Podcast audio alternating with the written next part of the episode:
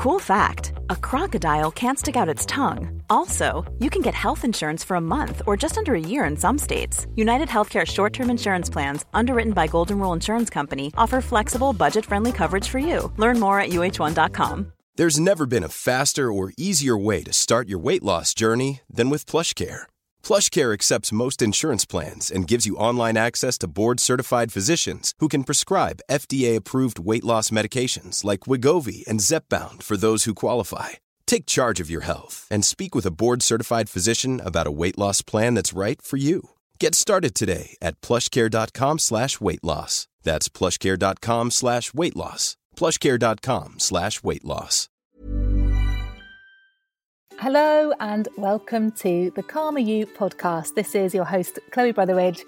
I'm a coach, a hypnotherapist, and the author of The Anxiety Solution. So, you might be aware that this month is Sober October, and lots of people are challenging themselves this month to give up alcohol for the month to perhaps benefit them, themselves in terms of their health and just give it a try and see what it's like. And so I thought it would be a really good opportunity to talk to my friend Joanne Bradford about this very topic.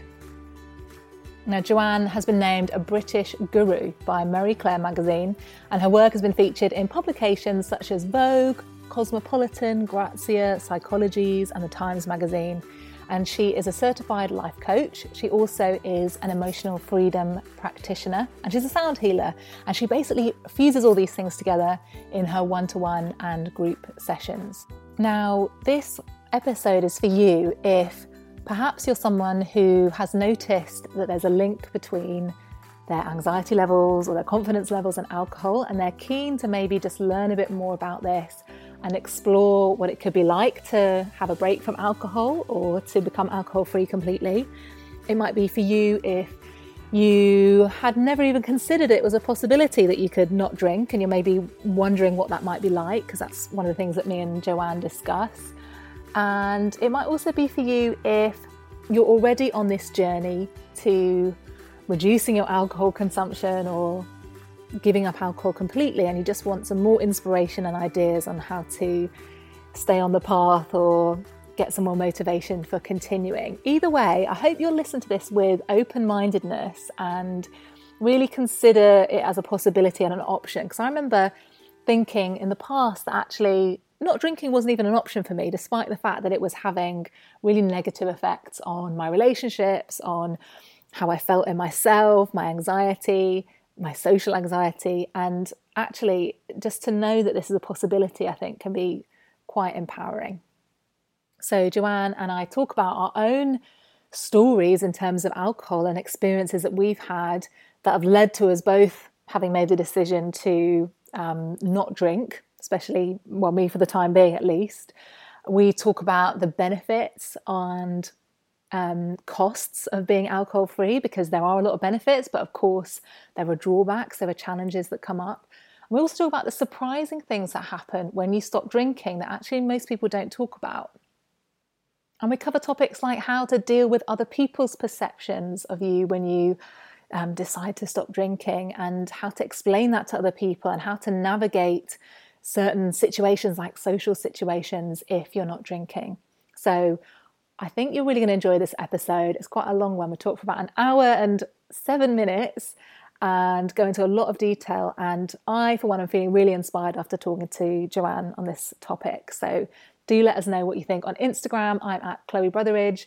Joanne is at, at Motherheart, and we'd love to hear what your thoughts are on this. So please enjoy this episode with Joanne from Motherheart. Welcome, Joanne. Thank you so much for joining me. How are you today? Very well, thank you, Chloe. How are you? Yeah, I'm really good, thank you. Really good.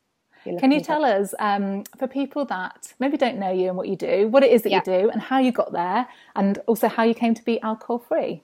Sure.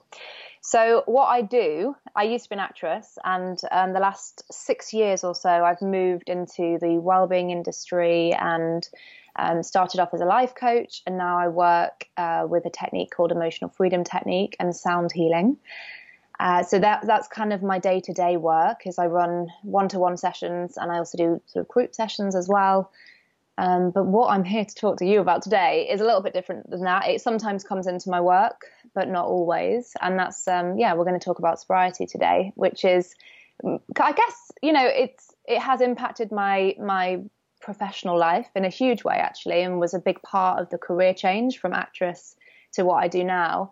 Um, but more than anything, it's a passion for me, and it's something that I really love talking about. Um, I think it's still a little bit taboo, and you know, lot, lots of people have got lots of questions and resistance around it. So yeah, I'm looking forward to to getting stuck in today and discussing how to live alcohol free. Amazing, and it's very topical because this podcast is coming out at the beginning of October, and it's mm-hmm. is it Stop Sober for October? Isn't it? Yeah, it's not Stoptober. That's the smoking, smoking, one. Yeah, yeah. I always get confused with that as well. Yeah, and sober, go sober for October is alcohol-free month. Yeah, so it might be on people's minds a bit more. And I mean, one of the main reasons I wanted to talk to you was firstly because I have recently become alcohol-free, and secondly because I get so many messages from people about the link between alcohol and anxiety and yep. the effects that alcohol has on us in terms of you know we use alcohol to feel more confident or to calm down and yet the day after we end up really paying for it in terms of our kind of mental health. So it'd be good to to sort of discuss that aspect of it. But can you share a bit more about what what made you decide to to stop alcohol consumption yeah. what what led you down that that's path? a really formal way of asking the question I stopped alcohol consumption. So for me, I was always from from the age of sort of it sounds ridiculous now, but it felt quite normal at the time. Twelve or thirteen, I was drinking alco pops. Is that normal? I don't know. Normal for me in Lancashire. Yeah. yeah. I mean, I don't know if it's a bit about being rural, like these rural towns, maybe, because we're both sort of not from this the uh, the city, but mm. it was very normal for me and my friends at that age, and it was nothing crazy. But we we drank alco pops, and I always remember, you know, the first time I felt drunk, I just remember feeling very much at home in my own skin and just really appreciating that feeling of just the, the lack of self uh, consciousness and um, the fact that I was able to flirt with boys, you know, and all that sort of stuff. Um, so it started off, I think, probably how it starts off with everyone, which is it's generally quite a pleasant experience. Um, and then couple of years into that, um, I had, I'm going to get really heavy really quickly here, but it's sort of part of my story. So when I was 14, I had um, an incident with a much older man, um, and I was very drunk, and he was sort of twice my age and engaged to someone else. And it was a, it was a really inappropriate incident, actually. But at the time, it was kind of my first, one of first sort of sexual encounter. And at the time, mm-hmm what I think what happened looking back, um, as you do over kind of many years, is that I began to associate um, intimacy with being drunk. That that was that was how it worked. Is that you, if you were going to make yourself vulnerable um, and and sort of romantically engage with someone, then you needed to be really really drunk to do that. And so I think from that point on, from when I was 14, I was sort of, I was quite a heavy drinker. It was never daily, but I would drink at the weekends when I was socializing. I like a lot of teenagers, you know, just sort of hanging out in people's garages or in the parks and all that sort of stuff. It sounds so weird now, but that's sort of what you in do. The back field. We used to call it the back. There's a field behind all the houses. The back field. Meet you in the back field and drink yeah. tins of lager or whatever. Exactly, exactly, and and that was just how it was, you know, when we were when we were young. And um, but I think the kind of the key thing for me, what I've really realised is that I didn't evolve um, any confidence or sense of being comfortable, kind of in my body and how I would interact with with a member of the opposite sex. It was always get drunk and then that sort of thing would happen. Um, and I do remember uh, writing in my diary when I was about 17. I do remember writing, and I've sort of read it since. I said, I don't think I have the same relationship with alcohol as a lot of my friends because I felt like I didn't really have a stop button. There was a certain point where if I was so drunk, there were, it sort of all bets were off. Um, it was like they, they, I couldn't get enough, really. Mm. And um, so that was something that I sort of knew from being about 17. Uh, and then I moved to London, went to a really intense drama school training where if I'd have drunk every night, I just would never have made it in the next day. So I actually became very controlled about my behavior and when I chose to go out. And um, I am a massive control freak and I'm actually, I'm quite a hard worker. Um, so it's some it's interesting actually sometimes because some I think it's easy to assume that people who might have a sort of unhealthy relationship with alcohol are always really outlandish and you always see the signs of it publicly and and you know it's very much on display that can be the case of course we've all got that friend who goes too far and always talks and laughs about it and it's a very public thing I was much more private with my interactions with alcohol and very, very controlled. I knew that I would sort of quite quickly go off the rails if I was on a night out. So I would be um, very sort of structured with when I allowed it to happen. But when it did happen, it was kind of all hell broke loose. So I did three years at drama school, and um, it was I, I, think around those years I started to black out. That's when I first realised that I would have major lapses in my memory. Um, but it was actually upon graduating from drama school at 21, um, with no structure in place, you know, lots of part time jobs, sort of bit jobs in London, no real reason to be up early in the morning, that I would uh, go out the night before, friends with a lot of creatives, big alcohol and drug culture, obviously, in London, mm. and we were all mm. young and having fun. Um, but it used to, for me, it just became quite unmanageable, um, and I would black out, and I would start. I started doing things that sober I would never have done you know, and, and one of those things for me is um, sort of in terms of my, I want to say romantic, there was nothing romantic about it, but um, my interactions with men, things would happen where I'd wake up the next day and I would, you know, it wasn't even like, uh, it, it's it was an interesting one. It was it was sometimes about this situation is you know perhaps a married man, just something that my morals and my set my set of values would never have considered that had I not been off my face. So it was that shock factor for me of like I'm doing things that are not me, but yet it is me, but it's you know, so it was yeah. scary. Um, and then yeah, and sometimes just sort of finding myself in situations with people that I didn't even fancy, but when you're drunk, it kind of somehow makes sense. Um, so a lot of stuff where I felt felt like I wasn't really making the choices, I was no longer in control. Um, so that led me uh, to, at the age of 24 to a relationship where I actually dated someone who was sober. And I had realized at that point that I might need to consider a stint of sobriety, that um, there were sort of some behaviors that I wasn't feeling good about. And I really, as much as I'm brilliant at controlling my life, it felt like I was beginning to lose my grip and, and actually I really wasn't in control anymore. Um, I must say it's really important because I think you know we all we all compare to each other's stories, and I, I remember feeling like, well, I'm not that bad. I don't need to stop because I'm not as bad as him or her. Um, and I think it's really important to look at your own life and identify: is it bad enough for me in my life? You know, mm-hmm. I was never a daily drinker. I was never addicted to alcohol physically, um, and yet when I drank, I would go into blackout. I would do things that I felt really remorseful about afterwards, and it was slowly eroding my confidence and my self, uh, sense of self. Um, and you know, screwing up sort of next day's plans and opportunities and auditions that I was meant to be at but couldn't make because I was still asleep, etc.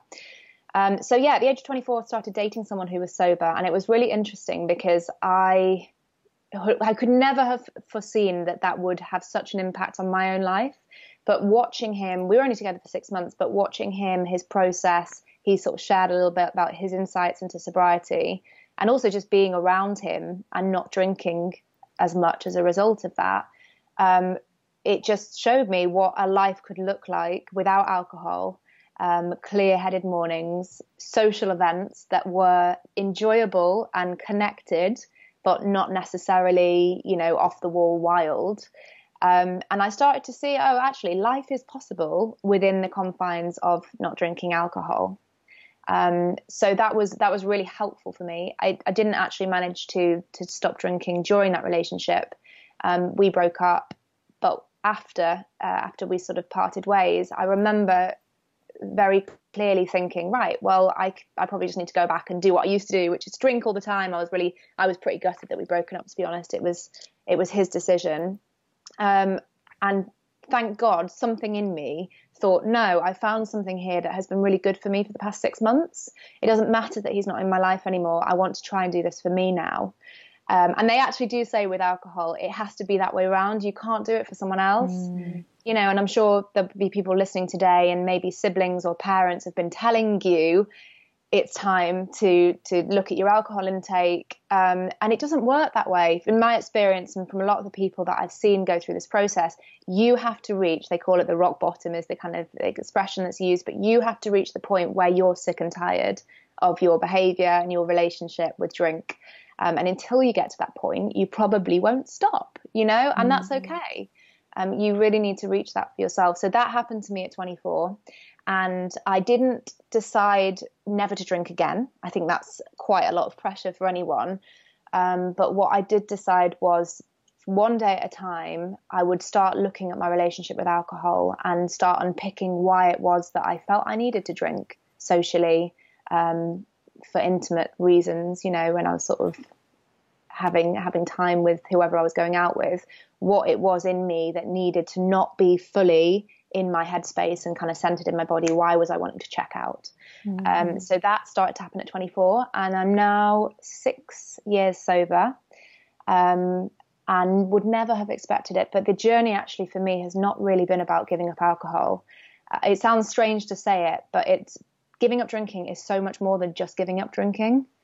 The the emotional journey, the discovery, the way that you evolve as a person is so much more than just taking alcohol out of the equation. And that is why I've remained sober, I think, is because it's a fascinating process. And it's like an onion. You're peeling more and more back and you're making more discoveries and you're advancing your life as well.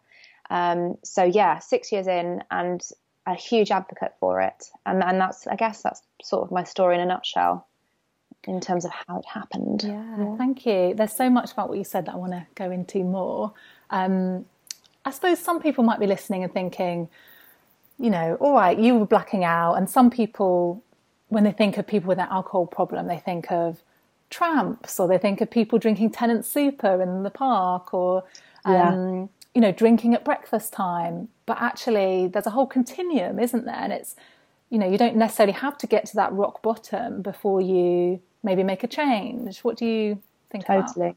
Totally. Yeah. And, and I think that's the danger is that, you know, I've heard some more scary stories than my own by far. And there has been part of me that thinks, oh, maybe I didn't need to go completely sober then. Maybe I'm not that bad. But I think it really is that personal thing of if it is unmanageable for you, if it's causing difficulties in your life, you know, and that can be many aspects. It can be your behaviors that you exhibit when you drink. You know, lots of people do change. One of the signs, actually, of um, I don't really like the word alcoholic, if I'm honest. It scares me. um, so for people who are still drinking, I'm sure it's quite an alien word. But I like, I just like to describe myself as I don't have a, a particularly healthy relationship with alcohol, and for that reason, I choose not to drink because it mm. keeps my life so much simpler. Um, so yeah, um, in terms of alcoholics, because I always used to see them very much in this cliched way and think, oh, an alcoholic is someone who drinks every day, mm. um, who is completely addicted to alcohol, and that is a version of an alcoholic. But actually, a, a very common version of al- an alcoholic is someone whose nature changes once they consume alcohol um, they change. They have an inner change, which means that they are no longer themselves. They do things that they wouldn't do, and um, they they have a kind of a constant desire to continue drinking. Um, and that was interesting because for a long time I used to, I really kind of reassured myself, well, I can't really have a problem with alcohol because I can do three whole weeks where I will stay in and decide, nope, not going to the pub, not doing anything social. Um, I've had a sort of bad time, whatever it was. That maybe there was an episode which I woke up and felt a lot of shame over, and I would sort of like buckle myself in and refuse to drink for three weeks. But it really was, it was really kind of a white knuckle experience of, um, it was controlling it, you know. Yeah. And and I think that's what interested me most about about alcoholism, if you want to call it that, or just living a sober, alcohol-free life, is that there are there are it's a spectrum. And for some people, you might be able to go six months and not drink. But when you decide to drink and you have a few, if things end up being very chaotic and out of control, then it may be something to look at. And it may be something to look at even if that doesn't happen. You know, if you're feeling groggy, if you're feeling kind of foggy headed, um, uh, it's why not have a look at an alcohol free lifestyle if you don't feel that drinking is serving you it doesn't need to be dramatic it just needs to make sense for you to to give it a, a little rest period or a, a, longer period depending on, on what you want to do And on that note, I'd love to hear a little bit about why you've decided your two and a half stint, uh, yes. ongoing stint. Yeah, because I'm sure our stories are different. Yeah, I mean, I, I was relating a lot to what you said about the teenage years and kind of certainly in my teenage years and early 20s, I was using alcohol to feel more confident and to yeah. not feel anxious in social situations and to exactly go to a nightclub and talk to anyone and that sort of thing. And I, for the first time, and I, I probably started drinking regularly at kind of 14, 15 and kind of going to nightclubs in Wigan. Mm-hmm. Maxime's mm-hmm. nightclub, rock night on a Friday. Anyway, amazing. Um, and suddenly, I'd gone from this kind of quite inhibited, shy person to kind of the life and soul of the party and kind of talking to everyone and that sort of thing. And it really kind of opened up my world at that time. And yet, sure. on a Saturday morning, I would quite often spend the whole day on the sofa, kind of not being able to get, you know, even leave the house. I would have panic attacks. I felt like I couldn't breathe properly. I had, and this was huge... directly off the back of yeah, drink. Exactly. So I drink kind of I don't know. I drink. I used to drink Snakebite and Black, which is a horrible mm. drink made of cider and beer mixed together, which is just shouldn't even be legal probably. Um, which resulted in horrendous hangovers and just lots of anxiety the next day. Yeah. And kind of that cycle just continued for basically years. And I suppose what I found, and I actually had one stint of being alcohol free sort of five years ago or so for a year and a half. Yeah. Because um, I was doing that for kind of autoimmune reasons. I was having kind of autoimmune symptoms, so I did that for that reason. But I noticed actually I had to had to develop my own techniques for managing anxiety and being more confident because I couldn't just hide behind alcohol anymore. And it yeah. was a real revelation for me at that time, going to a wedding, you know, not having you know drinks to get on the dance floor and that sort of yeah. thing and you know i learned through that experience that actually you can grow and learn a lot about yourself because yeah. you're not hiding behind something you're not numbing yourself to kind of life's experiences so um, that was one of the interesting things i found at the time but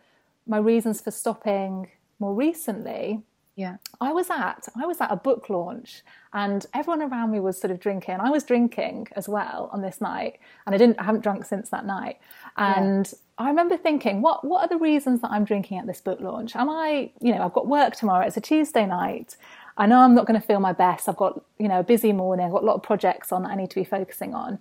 Yeah. and i realized the only reason i was doing it is to sort of fit in or to take the edge off that kind of slightly nervous thing of walking into sort of a room full of people and you know that sort of thing. Yeah. And sure. I had a conversation with another um, woman there who said she was sober, and this just kind of a light bulb went off in my mind, and I was like, "This is what I need to do, basically." Yeah. Um, and I think my kind of intuition had been telling me for a while that actually I'm more productive, more clear-headed. I can sort of work on my confidence in an authentic way if I'm not drinking, and yeah. Um, so yeah, I haven't haven't drunk since, and so it has cool. been beneficial, I think, in lots of ways. That's um, so cool. What for you? What have been the main kind of benefits that you've noticed living oh, alcohol free? So many. I just want to say off the back of that thing that you've just shared, what I love about that, and what I think is really helpful, is that that's there was no catastrophe that where you had to plunge headlong into a, a, stint of sobriety. That was a really mindful choice um, and that's really encouraging because I think I know a lot of people who are waiting for the disaster or, you know, it's not quite bad enough. And I think that's really inspiring that you've just made a decision for your life that just serves you better. Mm, mm. I love that. I love that. Um, yeah, I um just another another point on that. I read the book. Um, what's it called? About being sober, the unexpected joy of being sober. Yes. And I love that, and I found it really inspiring. But the the woman in the book does kind of reach rock bottom. And in a yeah. way, I didn't really relate to that. I relate much more to the kind of the positive benefits of not mm-hmm. doing it rather than getting away from anything being really terrible. So, totally. For people listening, know that you don't need to reach rock bottom necessarily. You just, right. it's about kind of maybe auditing if it's working for you right now. And if it's not, if the benefits could outweigh the, the costs of not drinking, I suppose, yeah. then, you know, it might be worth sort of considering. And you know what? We're so, I feel like this is such an amazing time to explore an alcohol free lifestyle because it's no longer weird. Mm-hmm. You know, even six years ago when I stopped, it really wasn't. I mean, Instagram, I don't think had it just been created, it just wasn't. There was not the community that there is these days on.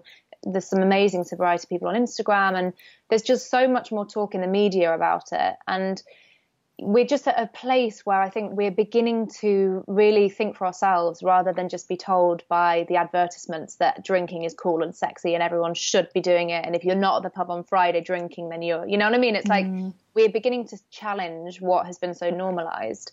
So I think it's a really exciting time for people who might be on the fence. You know, just take a little bit of courage just from the fact that there are lots of people doing this now um, and you're not going to be the only one. And there's so many resources and there's communities. And like you, you know, you met the, the person at the book launch who was sober as well. Mm. Everywhere you look, there are people who are also living this lifestyle. Um, and they will start flooding into your life. You know, the longer you you kind of I say stick at it, it's not even about enduring. It's a really, from my experience, a really um, positive um, and kind of life giving way to live. But the longer you live in that way, the more people come into your path, and you're like, oh my gosh, I've got all these new friends who just uh, are like minded and, and want to live in the same way. So it's just, it's such a good time to be having these conversations mm. and to be thinking about alcohol free living. Um, but in the, in terms of the benefits, so this is one of my, I really feel very, very strongly that um, we often with all all things in life, but particularly when it comes to perhaps giving alcohol a, a kind of a break, um, is that we start thinking about all that we stand to lose. And so one of the thing, the key things that I really feel is most important to to be focusing on if you're going to have a stint of sobriety or explore it as a lifestyle, is actually to really focus your mind because the mind is so powerful focusing the mind on what you stand to gain, mm. you know, and just really flipping it. I think it's Oprah, Oprah that says, you know, what you focus on expands. And if you're focusing on the fact that you can no longer go out until 3 a.m. and be off your face and, you know, have all these conversations that you're going to forget in the morning. And it's like, if you forget, if you start thinking about all the things that may no longer happen anymore, um, you're not going to want to give it a go. But there are so many positive things that can come off it, and they're going to be different for everyone. Everyone is probably considering uh, an alcohol free lifestyle for a different reason. Mm. Um, but honestly, focusing on the gains and cultivating that in your life has been so helpful for me. You know, and it's not been the last six years, there's definitely been times where um, it's not been totally plain sailing. There's been times where I've sort of dipped into a, a, little bit of a, oh, well, you know, this doesn't feel as fun as it used to be or whatever. And actually, it's just realigning. But all of the things that I gain every day and all the ways that my life has improved and stabilized, and it's mind blowing, actually. Um, and it's just about starting. So for me, benefits have been so the ones that um, were kind of came through really quickly and which I take for granted n- now are having a clear head in the morning, waking up feeling the same every day. You know, um, I used to really struggle with the dread. I used to call it the dread as just mm. waking up with that kind of sense of doom and the assumption, even if it hadn't happened, the assumption that I'd said something mortifyingly embarrassing you know, or done something that I was going to regret. And and often I couldn't remember because it was a blackout situation for me. But instantly I'd wake up and think, oh God, you know, look at my phone. Has anyone messaged me? Looking at my messages, did I message anyone? You know, those sorts of things. And it was just instant anxiety and a sense of dread. So that stops pretty much immediately. Yeah. Um, other other emotions may come through once you stop drinking alcohol, and we'll come on to that. But that that kind of impending sense of doom that comes through when you've got a hangover is something that very quickly dissipates, which is amazing. Mm. Um, for me, I think you know, looking back, it's been it's been sort of six years now. Alcohol is very calorific, so I think naturally my weight has um, has reduced not because I've changed my ways of eating or exercising particularly, but just because I'm not no longer consuming high levels of sugary drinks. Um, I do sometimes replace that with desserts now. That's kind of my alternative. It's reasonable. Uh, yeah, I mean, come on. But but yeah, I mean, it's it's calorific drinking, and if you're doing it quite regularly or you're having sort of binge sessions, it's going to impact your body. So that's something I feel like my weight is kind of stabilized, and um, yeah, I'm definitely I'm slimmer now than I was in my early twenties, and the only thing that I've changed is is my alcohol intake. So that's interesting. Mm. Um, my skin is better, definitely. from um, cutting out alcohol. My, I always say my resilience levels, and actually, this is something that I feel is is key when it comes to to stopping drinking because I think the thing that often will cause someone to decide to live alcohol free and then actually go back to how they live normally, you know, drinking, is that there is a period of feeling quite uncomfortable. And I'm not sure if we we sort of talk about and address that as much as we ought to. The the reality is, unless you're extremely confident um, and you weren't covering over any kind of anxiety or social awkwardness with your drinking, the reality is when you stop drinking, you're going to experience those things because it's not that they are just kind of suddenly in you; they've always been in you. It's just you've you've used drinks to take the edge off experiencing those emotions. Um, and I think that is something that's really important to identify is when you stop drinking, you are going to start feeling a lot, mm. a hell of a lot. And I, it's easy to forget because it's been a few years ago, but I know that that was quite painful for me in the early days. And there were things that I used to just, you know, festivals and nightclubs and things that I was like, well, I can't do that at the moment. Like if I'm going to not drink, I can't be in those situations yet. And it is yet. They do, things change and you evolve and you become more resilient and I can pretty much do anything now and, and I'm not fazed by it, but it's a process. Um, so yeah, just on the note of being emotionally resilient, that is something that didn't come overnight, but that is still happening day by day in my life today. You know, things that stress us out where we just go, I'm going to have a glass of wine to deal with that, or I'm going to have three bottles of wine at the weekend to deal with that kind of thing. Uh, when alcohol's no longer in the equation, you've got to find ways to process it and to let go of that stress or that sadness or that anger or whatever it is. And I think that is probably the emotional side of, of living alcohol free has been the biggest gain for me because I feel so strong. I feel so equipped to deal with life on life's terms, you know, life mm-hmm. as it mm. reality.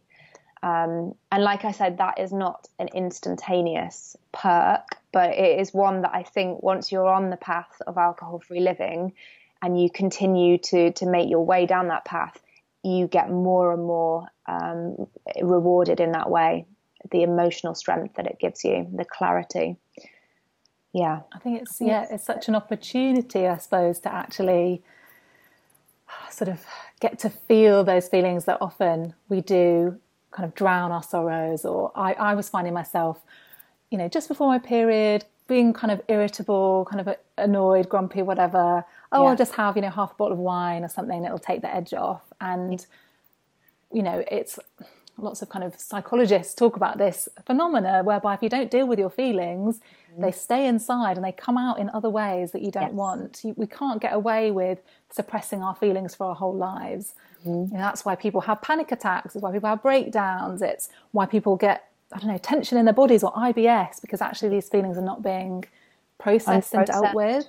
Totally. So for me, the kind of not having that crutch or that anesthetic in a way to kind of mm-hmm. feeling things and actually having to process things is uncomfortable, but it is you know you grow a lot as a person you learn about yourself you become more resilient because you know hang on actually i can handle things yeah. And so, yeah, I completely resonate with what you were sharing there about that. Yeah. And it only gets better, that one. That's kind of an ever evolving one where you just get more and more equipped to deal with life, you know? Um, so that's, I think, yeah, that's for me, that's the biggest one. And, and just um, not having to run away from from what's going on. You know, um, it's it's so easy in our culture to check out, um, I mean, I'm not even just talking about alcohol, I'm talking about social media. There's so many ways mm. in which we can numb ourselves and distract ourselves.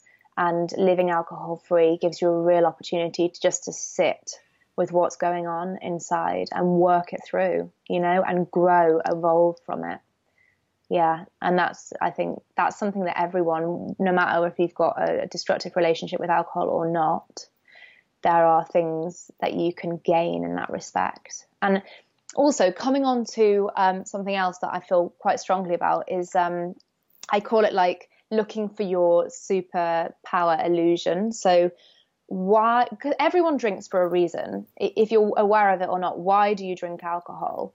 Um, and some people will just be like, oh, well, it just helps me socialize. Yeah, but you can socialize without alcohol. So why do you choose to drink? You know, there's something, does it, does it just help that lubricant just helps things flow more with conversation? So then maybe there's part of you that's feeling a little bit awkward or a little bit shy. So the, the alcohol just helps things to flow. Maybe it's that. Uh, lots of people identify with they feel they're funnier, uh, wittier when they drink. They can be more outrageous. Um, maybe they feel sexier on dates. You know, there's all these little things where I think it's easy to convince yourself I don't need alcohol, but actually there is a reason why you're drinking it, you know, and, and why you are resisting taking out of your life for a period. There's some kind of attachment there. And so I always encourage people to look for their superpower illusion. So, what's the thing that they use alcohol for as their superpower? And once you can identify what that thing is, does it make you funnier, more interesting, etc., then you can start to challenge it and to, to break down your um, belief system around that, that you even need it.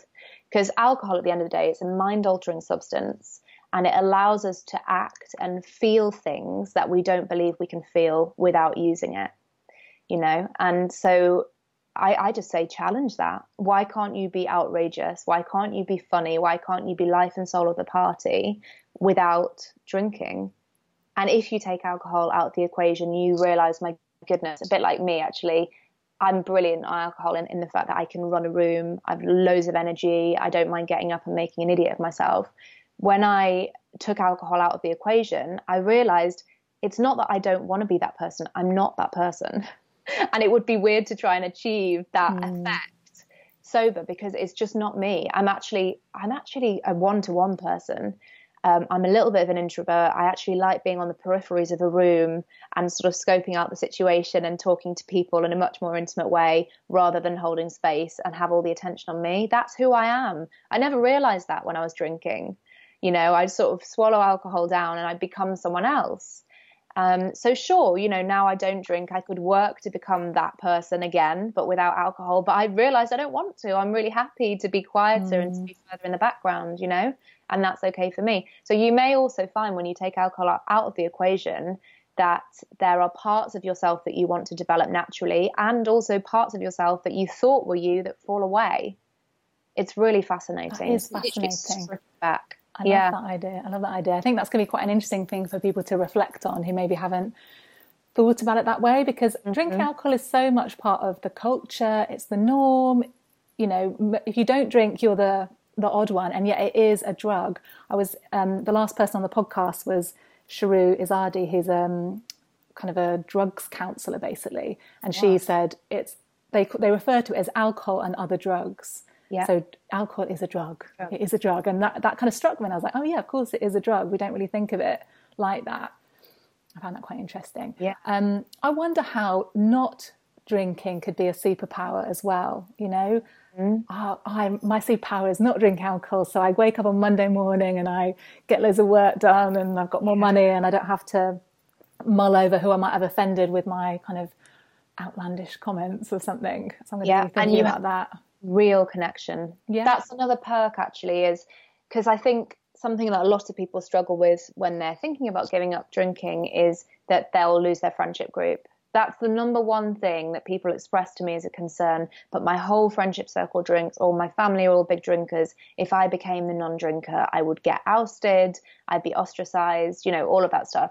Um, and so the first thing I always say to that is, are they really your friends though? You know, do they mm-hmm. really care about you if your friendship is conditional on the fact that you have to drink alcohol? You know, mm. um, but one of the one of the perks for me has actually been real connections and real conversations because I used to have the most what I consider to be brilliant conversations with people at 4 a.m. in the morning, and we'd open our hearts and we'd just share all this really deep dark stuff.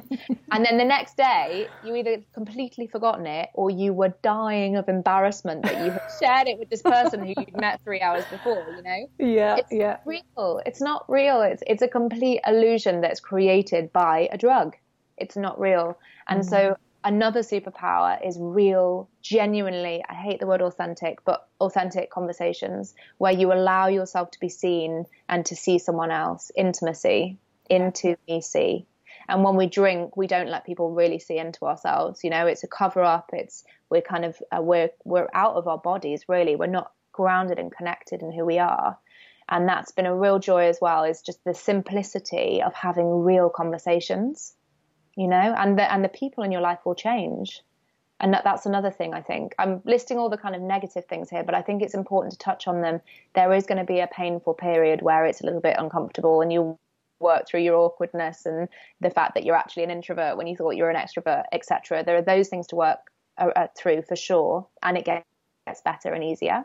Um, another thing is that there are going to be, you know, most likely if you're a heavy drinker at least, there's going to be people around you who don't like the fact that you decide to stop um, and they might make it difficult for you. They might guilt you. Um, so there may be a season in your life if you decide to do something different where people start drifting away or you have to slightly step back from them. Um, and in it can again, it's it's a tricky period, but it can be navigated. And I always I always use the analogy of seeing um, changes, sort of a, a, period of change in your life, like a, a field and when when you grow crops in a field, there's a period where the soil needs to fallow. It needs a period where there's no seeds being planted. It just needs to regain all the nutrients in order to do the next round of crop growing. And I love that analogy just in terms of for me, it really helped me when I first gave up alcohol because it was so scary changing my own behaviors and looking at all of my insecurities and all the reasons why I had decided to drink and then seeing that they actually drove a few people in my life away and they didn't they weren't on board with it they weren't supportive.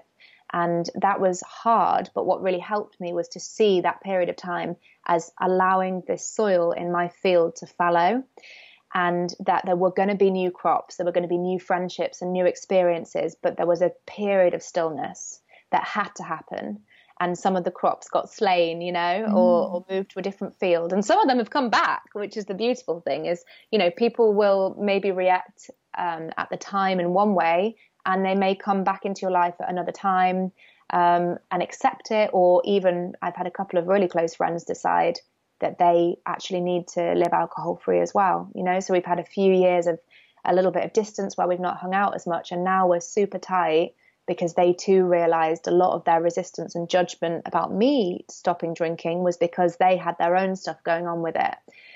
So I think it's trusting, you know, that some people may step away. It it may be forever, it may be temporary, but actually at the crux of it, the people who love you uh, and want to support you and want the best for you in your life are going to empower your decisions and stand by them. Even if they don't do the same, even if they don't choose the same for themselves, they'll want to empower you and lift you up. And anyone who doesn't do that, you've really got to ask yourself what their agenda is there and whether they're really looking out for you or for themselves. Yeah, I'm glad you brought that up because I um, asked on Instagram for some questions for you, and a few people were asking about how how to sort of deal with other people and what they might think and their maybe judgments about if you're making a decision to to sort of have a break from alcohol or be alcohol free. Yeah. Because I mean, even I've noticed in the last couple of months, if I say, "Oh, I don't drink," yeah, it kind of it it seems to trigger in the other person a need to kind of slightly defend what they're doing. So I've had a few people say to me, "Oh, you know, can't you just have one?" Or I just love to have a glass of wine with with Steak. dinner or something. You know, I just like to have yeah. a glass of wine, I love the taste, that sort of thing. Yeah. And almost like sort of defensiveness in the other person. And I, you know, I'm not judging anyone else's choice. I don't care what anyone else does. Um, you know, it's, I'm on my, my path and this is the right thing for me. And yet there is a sense that people find it a bit threatening or think that you're judging them.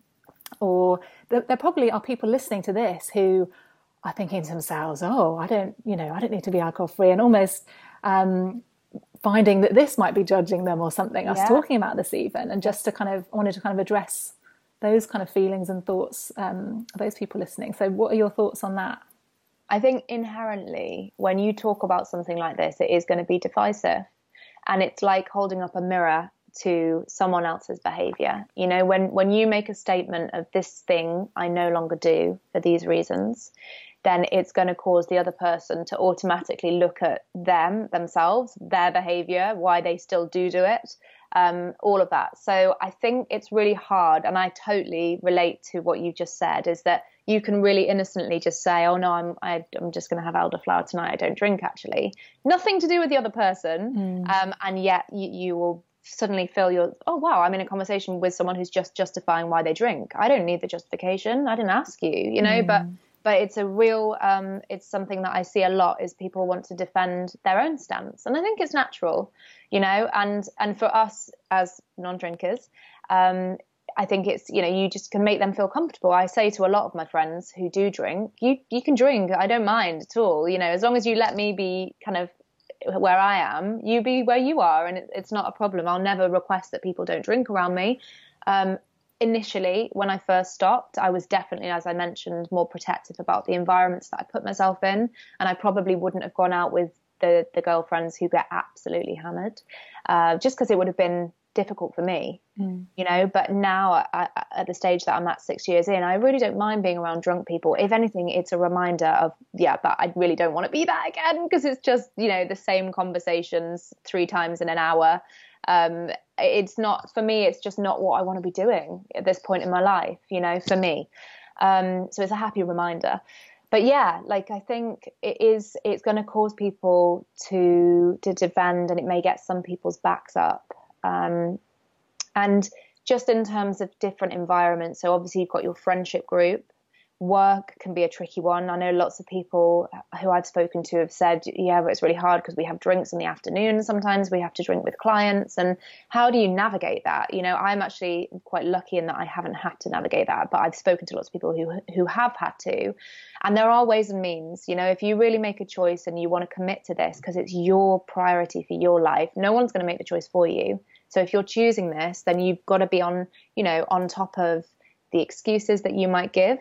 Um, and and perhaps in a working environment, I know people who will request a Bloody Mary, but just say, "I just want a tomato juice." They'll say mm. that to the mm. waitress. Um, I even know of situations where, so that the client at work hasn't been aware that there's no alcohol in the drink, they've said, "Can you charge me for the alcoholic version, but give me the non-alcoholic version. And waiters are very discreet. You know, it's it saddens me that we have to do that. That there is people in the world that feel like they have to kind of underhandedly order a drink um, that isn't alcohol, uh, that that that hasn't got alcohol in it. But you know, there are. What my point is there is that even in the situations where you feel, wow, I'm really going to be judged. This is going to alienate a working business relationship and I can't have that happen. You, there are smart things that you can do as you're navigating it. Um, another one that I know for some people when they first stop drinking because they just don't feel comfortable in owning that they're having a, a period of time alcohol free. You can use excuses like um, I'm on antibiotics right now.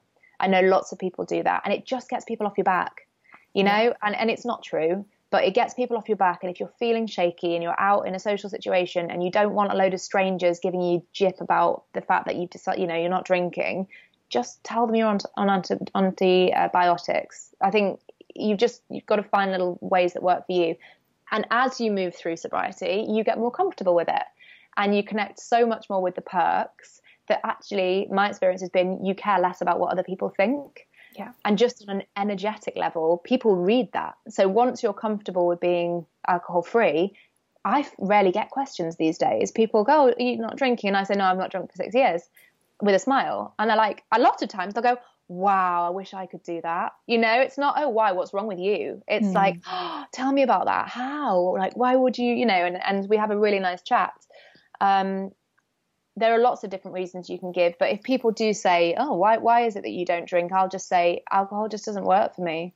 I've tried it's try I've tried and tested it so many times, and it just doesn't work for me. I'm a better person. I'm a nicer person, um, and my life works in a much more manageable, flowing way when alcohol's not a part of it. So it's just a decision I've made, you know. And you can't really argue with that. No, you can't argue with that. People are just like, "Oh, right, fair enough." And some people even get inspired and sort of mm. Facebook message you or follow up after saying, "Can we have a coffee? I'd want to talk to you more about it." So it's it's cool because you suddenly start to realize. I think we're probably not alone in this. Uh, a lot of people have been conditioned in society to feel like this is the thing you have to do. And yes, it's fun and there are amazing elements to drinking, which is why so many of us have done it or continue to do it. But there's also, I think, um, a definite demographic of people. I know lots of people at university who are just a bit like, oh God, I really have to do this thing to fit in, but I just, it doesn't really make me happy, you know? So it's, it's interesting. I think there are some people who are actually looking for permission to uh, to give it a break, to to try out a period. And on that note, I actually wanted to to talk to you about a, a Guardian. I think it was an article in the Guardian um, about Go Sober for October that I read recently, and it was just talking about having a month off because obviously you've got the sober month off, and then when you've got January, which is the really popular one, dry January as well. And it was an article basically just looking at sort of scientifically about the benefits of having a whole month off alcohol. Um, because of obviously the tendency for a lot of people is to have a month of abstinence and then to come November the 1st to hit it really hard and go yeah. out drunk, right? So the whole article was saying, is it actually any good to have this month off if the other other 11 months of the year you're not being mindful at all and is actually quite a destructive force in your life? and it was really interesting and, and food for thought. Um, but the thing that I really took away as someone who doesn't drink is wow, I love the fact that we're getting all angsty about is it better to have a month off or is it better to have three days every week off or something, right? Mm-hmm. And I mm. think that the conclusion of that article specifically was they actually felt that having less drinking days every week across the year was more positive and better for your health and just sort of general what we've been talking about emotional well-being resilience the way that you evolve um, is way better than having a month where there may be a tendency just to sit at home and do nothing. And you're not growing when you do that. You know if you do go sober for october but you just have no social events you're not it's not really changing anything. It's not changing the way that you relate to people. You're not challenging yourself. You're just cutting something out and sitting tight. So it was a really good article but the thing that i couldn't help feeling reading it is gosh, we spend such a lot of our energy justifying and finding ways to make drinking work for us. When actually, the bottom line is we know it's not healthy. Um, it's officially come out that there's no safe level of alcohol at all that you can drink, right? That's the kind of news story in the last couple of months, which is terrifying for people mm. who, who, love to drink. I get that. Um, so, you know, but let's not be in denial about this. We know what smoking does now. No one tries to justify their smoking habit. We know that wearing seatbelts is something that by law we're obligated to do. It wasn't always the way, but it is now, and we accept it. But we've still got this thing with alcohol where it's like, yeah, but how can we make it work for us? Like maybe we have a month off, or maybe we do a little bit less each week, or and I just think as a, someone who is alcohol free, but there's also the option, which wasn't mentioned in the article, of just not drinking. Mm. And it's possible and you won't die. Like you're gonna have a good life. You know, you'll you might have a little bit of um, challenging periods as you adjust and you evolve, but you can have a full, happy, and exciting life alcohol free. And it's rarely presented to us in the press, you know?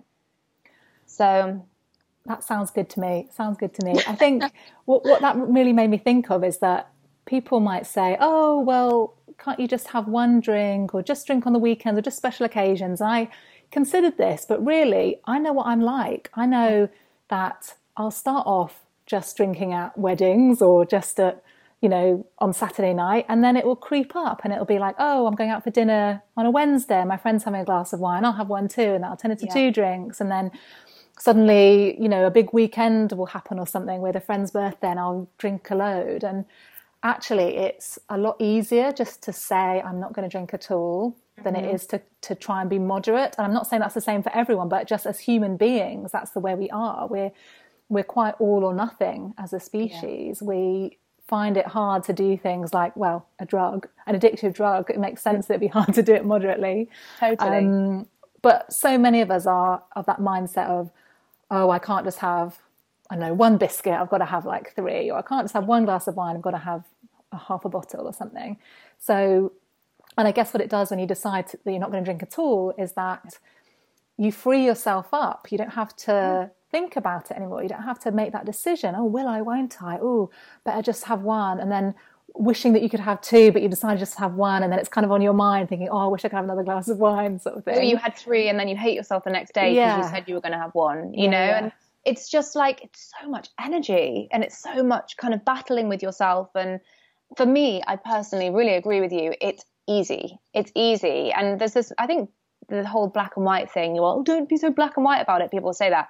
Why is it so bad to be black and white about drinking? I've really experienced a lot of stress in the grey area. I spent many years sort of in the grey area, sort of doing it and then not doing it, and actually just making the commitment. Actually, I'm just for today, I'm not going to drink, you know, and I've done that every day for six years, and it's it's just simplified my life in a way that is hard to imagine until you start walking the path, and then you realize it's possible, you know. Um, mm. So yeah, it's I think that's the thing is if you're in that place where you say, well, why can't I have one? My response will be, well, you can have one. You can do it. You know, if that works for you, um, then then do it. No one's going to stop you. But if you identify that you are of that nature where one becomes two or three, and then you're feeling groggy the next day, or you spend too much money, or you say things that you regret, then why not give a stint of being alcohol free a try? You know, mm. try something new. And something like Sober for October could be a good opportunity for people. Maybe they recognize that alcohol impacts their anxiety levels negatively. Yeah. To give it a try to see how it impacts your Monday morning or see how you feel on a Sunday night. Sunday night is the biggest peak hour, peak time from four o'clock on a Sunday. People are kind of hungover from the week from the yeah. weekend. They're, they're, dreading the, the week ahead, oh. and it's a huge, hugely anxious time. And actually, if you don't drink, that a lot of that is taken away, and Monday morning is a lot easier.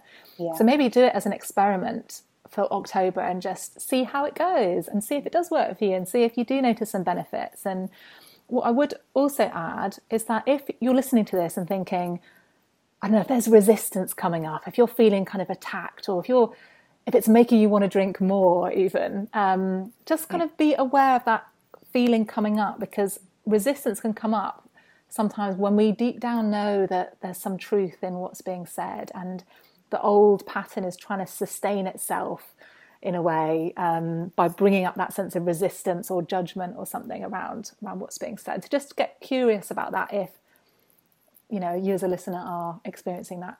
Yeah, that's really good advice that's really good advice. I'm very aware that, um, you know, for someone who is not yet on the journey at all, this is quite a strong message, you know, and I don't apologize for that because it's it's what I believe to counteract everything that our culture tells us. I think there needs to be certain people who stand up and say, you know what, there's a real alternative here. Because one of the biggest uh, things that surprised me about living an alcohol-free life is I kind of didn't know it was possible. You know, I didn't have anyone modeling it for me. I didn't understand what the benefits would be. I just didn't think it was possible. I thought my life would stop. And actually, what it's done is it's opened up my world, it's opened up my friendship groups, it's opened up my mind and my kind of emotional development way more than I expected. So yeah, I think it's really nice that you acknowledge, you know, this is this is a it's it's a topic that divides and it's okay if you don't feel like it's something that you want to explore right now. Maybe it's not for you, or maybe it's going to be for you, but not quite yet. Um, but I definitely just say, you know, as a gentle challenge, it's there's no harm in, in just giving it a shot and just seeing if any of these benefits actually do come through for you during a month like October when there's going to be so many people doing the same thing. Um, something else that I wanted to address, which I think kind of goes hand in hand with living alcohol free, is you know, one of the big reasons, like you said, anxiety and drinking are so closely linked. And it's a kind of a vicious circle because we feel anxious. So we reach for a glass of wine or whatever just to take the edge off that difficult day or slightly um, pressured social interactions. And then, of course, the, the kind of offset of that is that you feel anxious because you've had the wine. So you're in this constant cycle of feeling anxious, so drinking, and then have you know uh, having more anxiety because of the drink. Um, and something that I find is really helpful is just being prepared in advance for how you're going to deal with the feelings that come up. Be it stress, be it anxiety, be it you know emotional stuff that maybe you haven't resolved because you've always just kept a lid on it by drinking things down. Um, and everyone has different ways and means of managing your kind of emotional landscape, as it were. But I wanted to share a couple that have been really valuable for me, and they've kind of stayed pretty consistent actually over the over the last few years. So, um, first one for me that I found really helpful was some movement. Um, in terms of like how we feel emotionally, we can talk about our feelings a lot, but actually physical movement, doing something to relieve relieve the stress that we feel inside our body, for me has always been a very powerful way of just letting letting my hair down. Really, um, when you can't go out and get smashed, there there needs to be tangible things that you can do as an alternative. And I know particularly when I first gave up drinking, I started running you know, and, and for other people it might be a different sort of sport discipline. But for me, it was running. Um, I found it quite meditative. Um, meditative, yes. I think I put one more syllable than I needed to there. um, so it just brought me a sense of kind of calm and just an ability to shake off any sort of heaviness that had stuck to me that day. So I was running quite regularly. Um, I was running in nature quite regularly. So wherever possible, you know, I, I do go to the gym now, but I try and this morning actually, I told you I went for a run today. Um, I've been out in nature this morning, and f- for me, nature being around something that is bigger and more brilliant than myself, you know, and when you live in London and you live in kind of a concrete jungle, it's very easy to become disconnected from nature, but there's nothing like running through a wood or a green space where there are sprawling trees, you know, and suddenly the things that I'm worried about or I'm holding on to and feeling a bit annoyed about, um, it just begins to dissipate. You know, I, I really feel that nature has a way of right sizing our problems.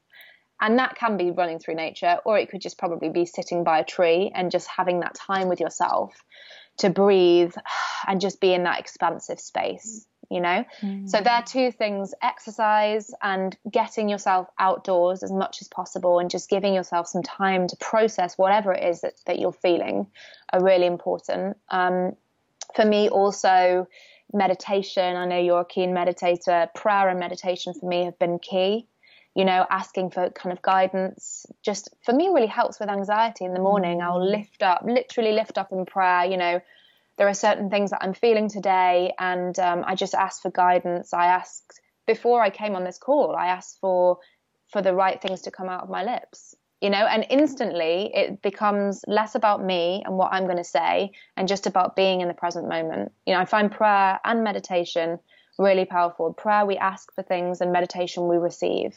Mm. Um, so they're two practices that probably will be very foreign to some people. They would definitely were for me a few years ago, but two things completely free. You can do them wherever you you know you need to. There's a hundred things on the internet about um, in terms of the guidance and how to start practicing, but really, really good for your heart space, for your mental well being. Um, and the final thing, which I think is a good one to talk about with uh, sort of drinking is managing resentments. Um, they say in the rooms of Alcoholics Anonymous, which is sort of a, a regular meeting that happens all over the world for groups of people who no longer have a desire to drink. That's basically the requirement for, for membership. Is they say if you if you um, have a desire to stop drinking, you are welcome to sit in a meeting and to listen to what's being shared. And interestingly, what's being shared is rarely about alcohol and all about feelings and emotions and why we feel the mm. need to drink. It's fascinating. But they say in those rooms that the number one offender, um, the, the number one thing that causes people to go back to drinking is resentment. You know, anger and resentment are really, really toxic emotions. And something that I've learned through my sobriety and this is as applicable on your first day of being alcohol free as it is six years in, and I'm sure 25 years in, is being really mindful of what you're holding on to um, and communicating more. So these days, I am very aware of, you know, whether I'm upset and I need to talk to someone about it, clearing, basically clearing any uh, any things that are going to cause me emotional discomfort and that may then lead me to go well actually i really need a glass of wine because i can't deal with the feeling that i'm that i'm experiencing here. So you become um, when you're living alcohol free more protective about your emotional landscape uh, because you can't just check out you know? You can't check out with that with that alcoholic beverage So managing your resentments um, is is really important, and that looks like boundaries. I think a lot of the time is that I mean, classic for me. I like to please people, so if you ask me, Chloe, to do something, I might be compelled to say, "Oh yeah, no, that sounds great. Let's do that." But actually, if I don't want to, ultimately, I'm going to feel resentful at you because I've said yes to something that I don't want to do. Mm. So I'm slightly annoyed at you. I'm actually quite annoyed at myself for saying yes when I wanted to say no.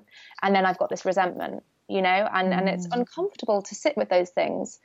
And I think particularly women struggle with people pleasing a lot, more than men in my experience. It's something that as uh, kind of caregivers and we're, we're meant to be sort of polite. There's all these sort of expectations on women and we can find ourselves agreeing and committing to things that we just don't want to bloody do, you know? And so for me, resentments, a big part of managing those is to start really looking at what I agree to in my life, what I allow in my life, certain relationships and friendships. You know, I, I make sure that I communicate my boundaries. If someone, if I feel someone's uh, overstepped the mark and it's bothered me, then I need to find the courage to sit down with that person if I care about our relationship and say, look, that thing that happened the other day, I've actually been feeling not good about it. Can we talk about that? I'd like to I'd like to understand where you were coming from with it. I'd like to tell you how I feel. Conversations that maybe it's easier not to have, but ultimately create that real sense of connection um, and and help you to um, avoid checking out and and trying to push those feelings of frustration down with alcohol so yeah, resentments are a biggie in my mm. opinion. Really want to be mindful of. Thank you for that. There's so much gold in what you've just said. I think that's just really useful um, tools and things to be aware of. And boundaries are such a big one. I think you're so right about that. And we say yes to things that we don't want to say yes to. And um, it's okay to say no. You can't please everyone all the time. Can't no. be responsible for other people's feelings all the time. Um, so, really good one to be aware of. Um, so I think we've covered a lot of ground. I'm sure we could talk about this a lot more. I think it's such a big topic and it's so huge. interesting. Um, but I think we better wrap it up. Yeah. Um, thank you so much for talking to me. It's been really interesting, and I'm I've got a renewed kind of vigor for wanting to carry on in this path again. Talking to you, I think you're an amazing yeah. role model for this, and um, yeah, thank you for spreading such a positive message around this. My pleasure, Chloe. I'm glad that you feel renewed two and a half months in. It's nice just to it's nice to talk, isn't it? And just to sort of re-inspire and I guess mm. refocus on on why you would want to live this way. You know, because I think alone it can be quite a lonely path, but there are so many people, um, and there are so many people that you can kind of bounce off and and chat with. So yeah, I think for anyone who is considering it or maybe already part way into living alcohol free and feeling wobbly, see who you can reach out to because just that human contact and, and just voicing concerns I find is really helpful as well. If you're having a bit of a wobble, one for me I know is has come up time and time again over the last few years is my life feels less fun now I don't drink. And I'll I'll have the thought about it and I'll spend a few days with it.